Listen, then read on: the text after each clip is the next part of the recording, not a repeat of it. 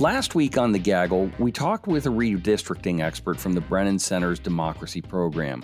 We broke down how Arizona's process compares to other states and how public input can make a difference.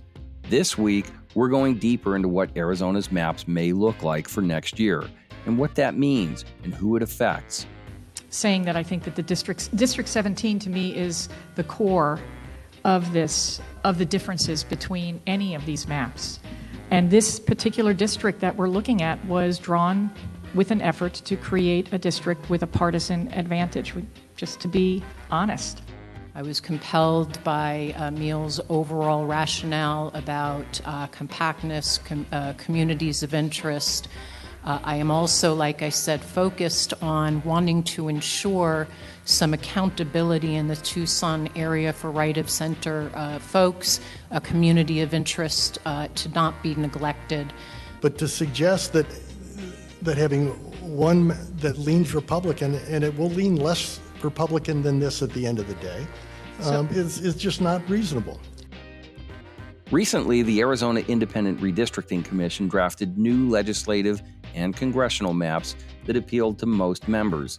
The general public now has 30 days to look over these proposed maps and share their thoughts before the finalization date of December 22nd. Welcome to The Gaggle, a politics podcast by the Arizona Republic and azcentral.com. I'm your host, Ron Hansen. For Redistricting Part 2, I chatted with Dr. Erika Neuberg. She's the chair of the Arizona Independent Redistricting Commission.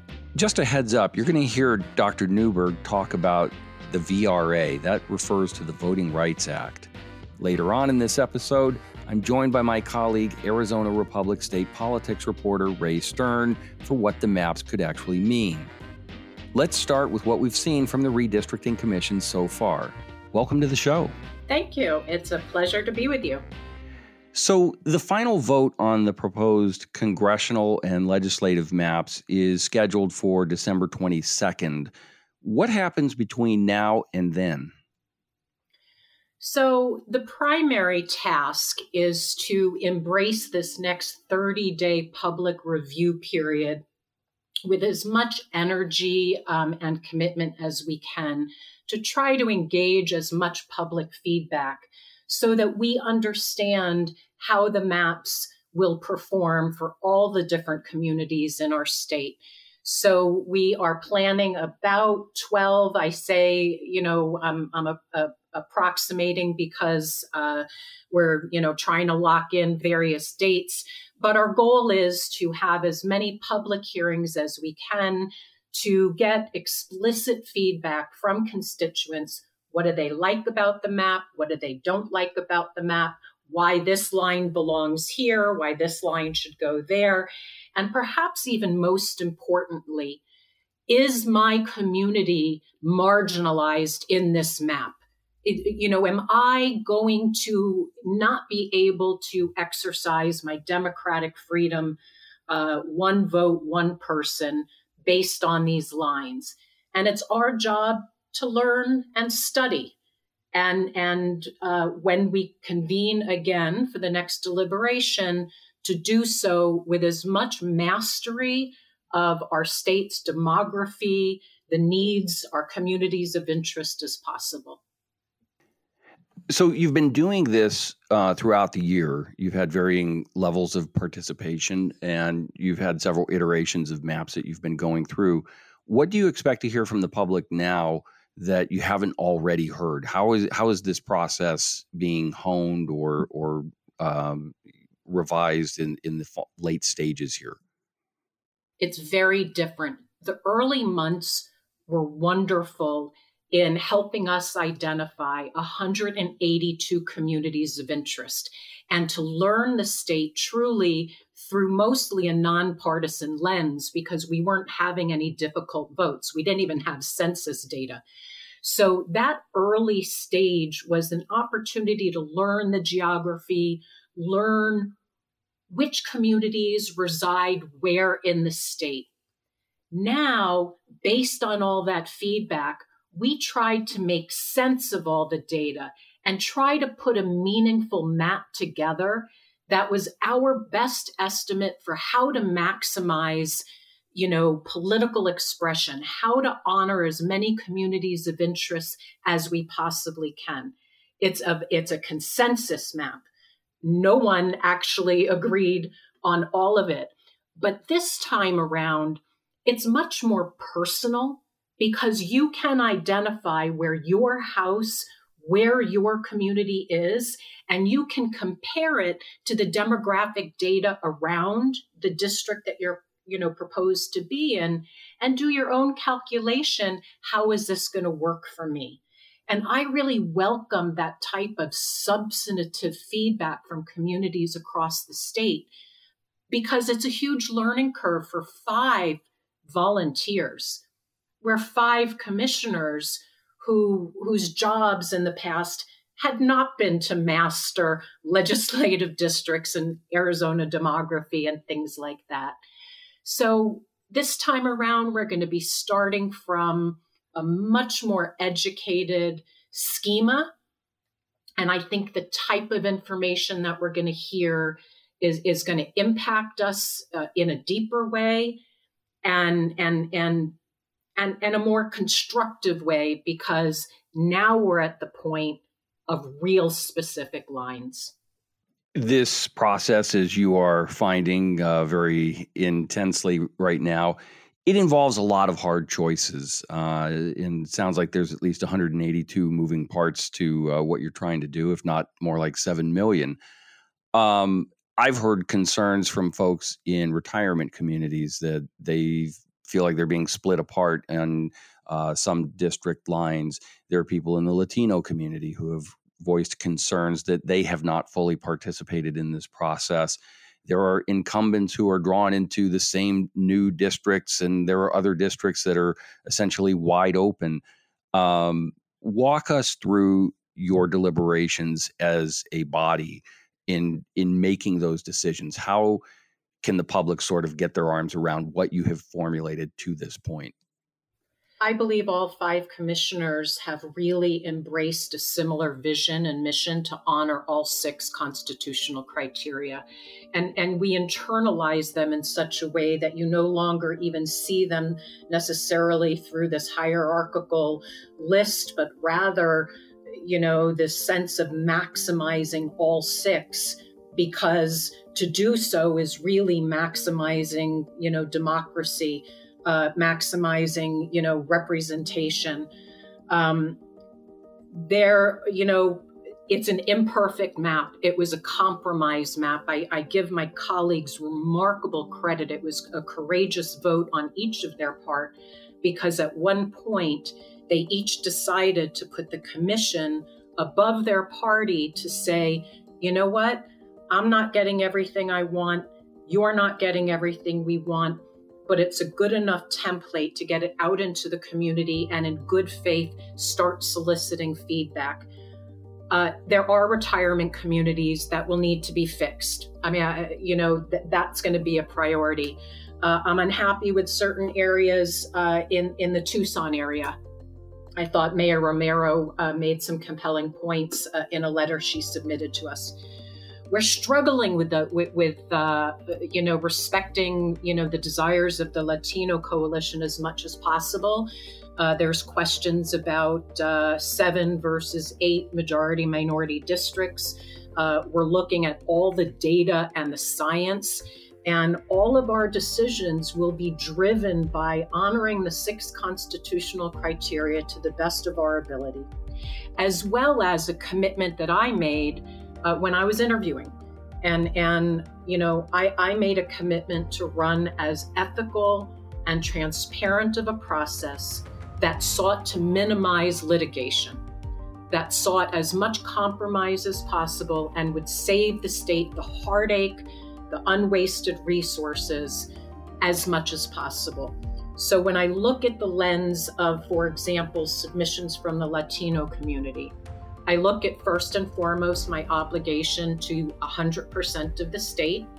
You know, Latino is low 30s, well, it's high 60s that are non Latino. I need to make sure we do right by everybody. Um, and, and, balance all of that, which is not easy, uh, and mitigate, you know, lawsuit. So, for example, the Latino community would like eight majority minority districts, not seven.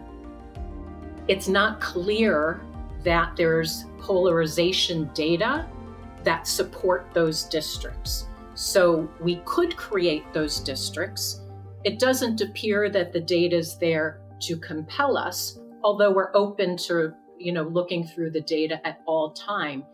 But again, from a legal lens of mitigating risk, if you lean in too much and you go eight without being compelled to do so, you're at risk of being accused of racial gerrymandering, giving, giving certain groups preferential treatment, while at the same time, if those other seven districts don't perform or they're diluted in any kind of way, we're at double risk legally on that front. So, our job is to find that sweet spot that maximizes and empowers the Latino community as much as possible while mitigating legal risk while also honoring as much of the constitutional rights for all groups across the entire state. Those are very difficult compromises. It's my, my, my deep hope that the state engages in real constructive, honest debate and dialogue over the next 30 days. And let's collectively weigh these pros and cons. I'm open to the public feedback you speaking of feedback you've also uh, no doubt seen princeton university's uh, gerrymandering project and they're concerned that there is what they described as backsliding on minority representation uh, and that would include uh, tribal representation as well do you think that the commission is is close to something that will stick in your minds in terms of resolving these issues in a way that can avert lawsuits and can uh, convince other outside uh, organizations and, and people that you have acted in a way that is as reasonable uh, as possible. Absolutely. You know, our attorneys have been in dialogue with with all other parties' attorneys really in good faith going through the data. Uh, one of the first proposals from the Native American community in order to, you know, honor a district that they were proposing would have required uh, using a population deviance that exceeded anything that the Supreme Court has has allowed in the past. There's, you know, complications then about allowing one community to have all population deviance which then does not allow you to spread it out to other communities. So there's a lot of complexities that go into creating majority minority districts and honoring the Voting Rights Act. I'm very confident. We have three VRA experts working with us. Our mapping team has their own VRA expert, which is providing the underlying data. Uh, it, you know, we look at which districts perform, we look at polarization data. So, for example, you it's not just having a majority, uh, you know, minority district, which is the citizen voting age plus one. It has to perform, meaning it has to be capable of electing a, leader of its choice. It also needs to be polarized. It needs to sh- demonstrate that they vote differently than the majority white community. So it needs to fulfill, you know, many criteria. And, and, those are things that we all need to consider when we're trying to balance all of these different needs. And our attorneys are in, in touch with their attorneys. We're going to honor what's right. So, in addition to our mapping team having their VRA expert, uh, both attorneys, uh, one uh, left leaning, Roy Herrera with Ballard Spahr, he has hired his own, uh, his firm has hired a VRA expert. And uh, Snell and Wilmer also has a VRA expert. And so far, we're all on the same page. The commission is working extremely well together. They were 5 0 votes on all of the data that we've received. I'm going to stay in constant contact with all of the relevant players. And if the data you know, show something differently, then then you know we will honor the VRA. It's number one in the Constitution. Okay, we're going to return to the legal question here in a moment, but I, I want to have you speak to one of the things that is rather unique about Arizona's scheme, and that involves the uh, desire to create competitive districts. What has that meant as a practical matter in terms of how many districts will be uh, considered competitive in the congressional map? How many will be considered competitive in the legislative map? Is do you interpret your charge as being to create the maximum number of competitive districts, or is this uh, seen as uh, forming a handful that will likely remain competitive throughout the decade long period that we live with these things? So I have come to uh, not really be able to separate competitiveness out of the other constitutional criteria because I see all six criteria as all interacting to create the same underlying philosophy, which is maximizing representation. I view one of the most important aspects of competitiveness as ensuring accountability in government, ensuring that various communities of interest who are not in the majority will not be marginalized because their vote matters enough that they're going to get attention. So, from my lens, when I look at our constitutional you know criteria there's nothing in it that says there needs to be a certain number of republicans there needs to be a certain number of democrats but what it does say to me is communities of interest must be respected you know and empowered to the extent you know practicable and i know that competition increases accountability. So I think when you look at it through that lens, it makes sense to maximize competitiveness to the extent that it does not cause detriment to communities of interest. Because again, the point of competitiveness is empowering communities of interest. So to prioritize competitiveness at the expense of communities of interest defeats, in my mind, uh, what these six constitutional criteria really mean. The legal landscape surrounding redistricting has changed pretty considerably over the past decade. Um, and our national politics have also seemingly grown more polarized and more bitter uh, as a nation. Um, does the redistricting process, does the new legal landscape uh, suggest any possibility for the commission to help bring about a more civil politics in Arizona? Is that something that you even think is possible or desirable? I hope that that's in fact what we have been doing. Uh, I was disappointed a little bit in the first nine months of the process that uh, while we were just methodically going about really doing the beautiful work of democracy in a civil, productive, constructive way. The state was very distracted um, and focused on polarization and vitriol. And then when you know we embarked on that first listening tour in the late summer, uh, I you know was honored to attend all 15 of the events um, and traveling around the country. Again, I was just stunned by the civility of our citizens standing up time and time again, uh, just respectfully speaking their voices. Now, I'm not saying that there weren't a few isolated times here or there where you could feel, you know, a palpable moment of intensity, but but that's passion, and and everybody was safe, and and you know, it, I, I think so much has been going well five commissioners who, again, I, I, I mentioned earlier, who I believe up to now have put the state's interest above their party's interests uh, and have civilly and respectfully collaborated and worked hard to present draft maps. They're not perfect. They're not done. There are big decisions to be made. We don't know if there's going to be seven or eight Latino majority minority districts. We don't know what the Native American, uh, you know, legislative district, majority minority district will look like. I haven't made up my mind on some key issues like Verde Valley, some of the borders in Tucson.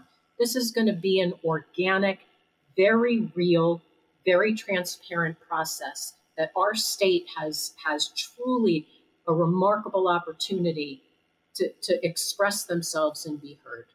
But we're also going to redistrict for those who aren't speaking up. We will find the people who are either uncomfortable, intimidated, don't even know about it. It's our job to redistrict for 100% of our state. And we're going to spend the next 30 days learning as much as we can. Well, very good. Dr. Neuberg, thank you so much for your time and, and going through all this with us. If the public wants to know more about what the commission is doing and, and examine these maps for themselves, where can they find it? Please come to our website, irc.az.gov, gov, and you will uh, find many different links. You can, you know, submit a map. You could submit comments you could submit words to us. There's it's open 24/7 for public feedback. I encourage you to all visit it. It's really cool. Thank you.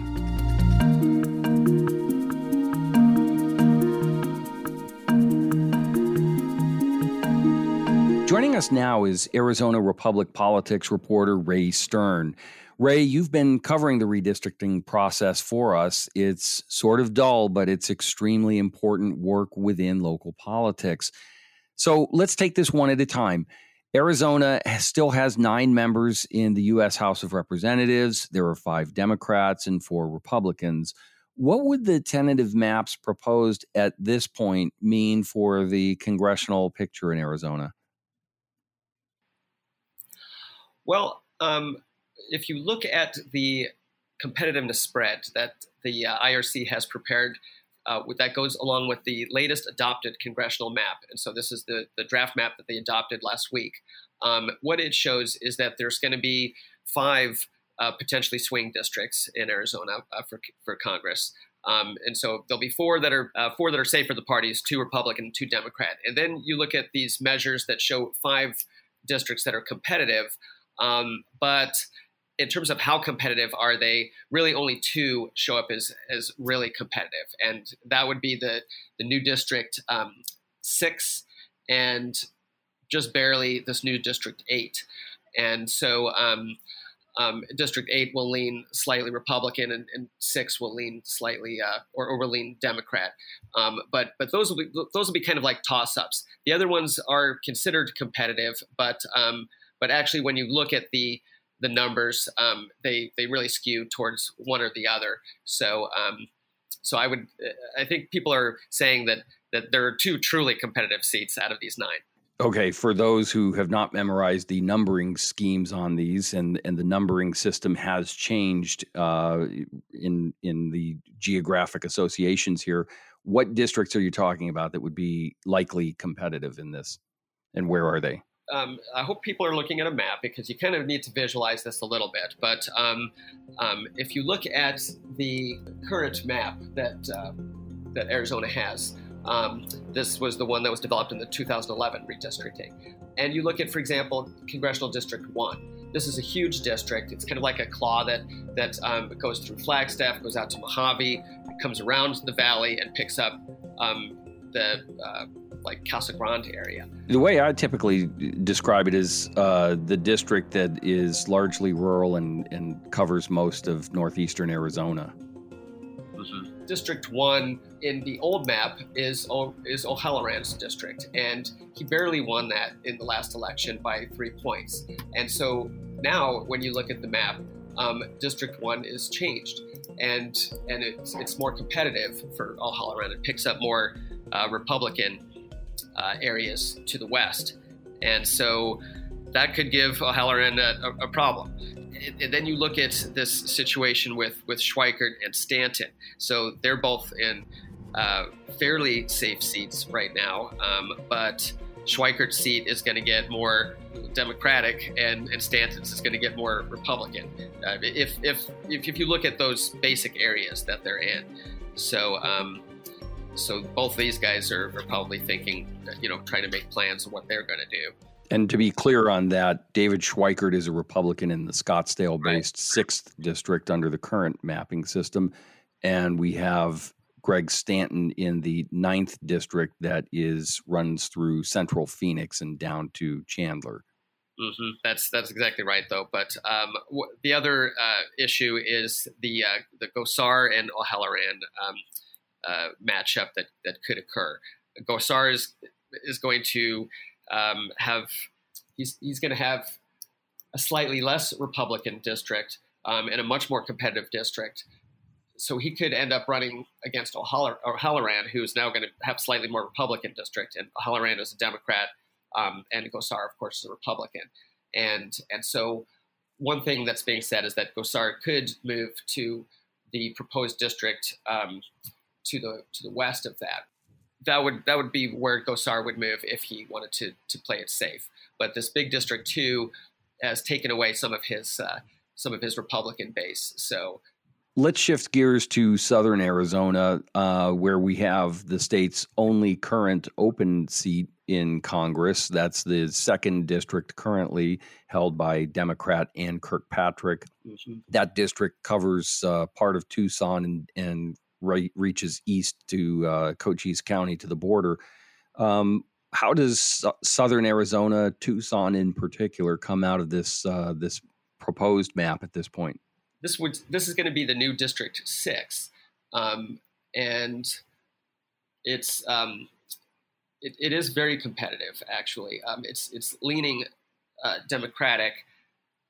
Uh, so the the balance over the last few uh, last nine races is Democrats win uh, usually six times out of nine. Republicans win three times out of nine. So, so obviously that's a Democratic leaning district, but the uh, vote spread is only 1.9 percent, so well in the highly competitive area. So a real toss up, um, and and that's kind of the way it's been. Um, although it's it, it, seems to have gone to uh, to Democrats. Um, basically, um, Martha McSally was the uh, uh, congresswoman before and Kirkpatrick in that district.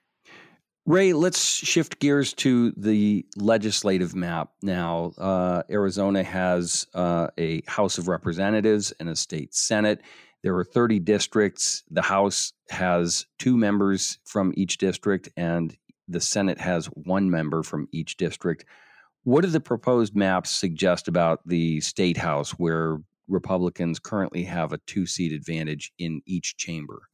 Well, um, I, I, guess you could say there's there's good news and bad news uh, altogether. It, there doesn't seem to to be much of a change uh, at this point. So there are still six swing districts in the uh, in the new legislative map, um, the, the, draft map, and of these, um, two are like real toss ups, and and four are competitive, but but not true toss ups. And that's that's kind of about the way it is right now. Um, so so there's it's not you could say that it's not getting much more competitive i would say.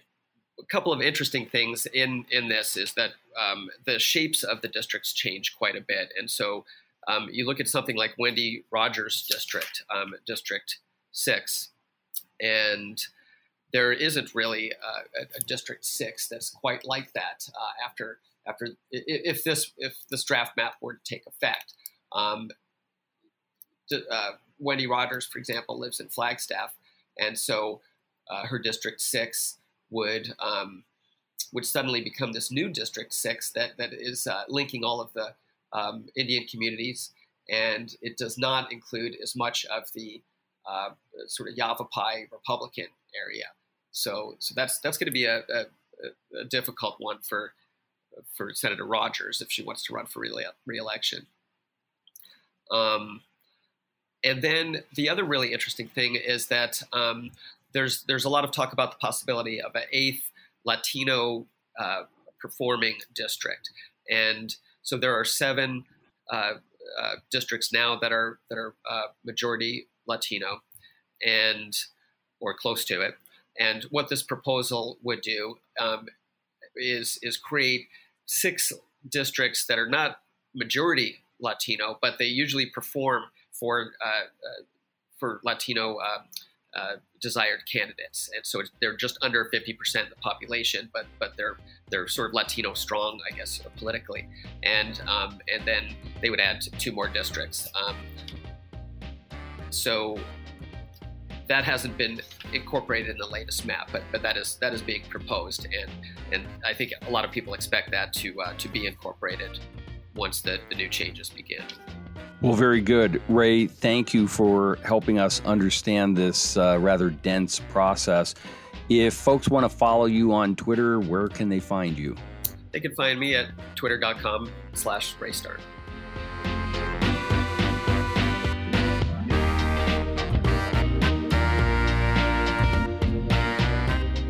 That is it for today, Gaggle listeners. Please rate and review our show and share this episode with a friend.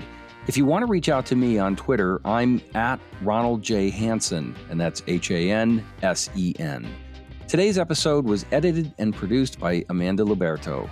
Thanks so much for listening to The Gaggle, a podcast from the Arizona Republic and azcentral.com. You can also follow this show and other Arizona Republic podcasts like Valley 101 on Twitter at AZC Podcasts. We'll see you next week.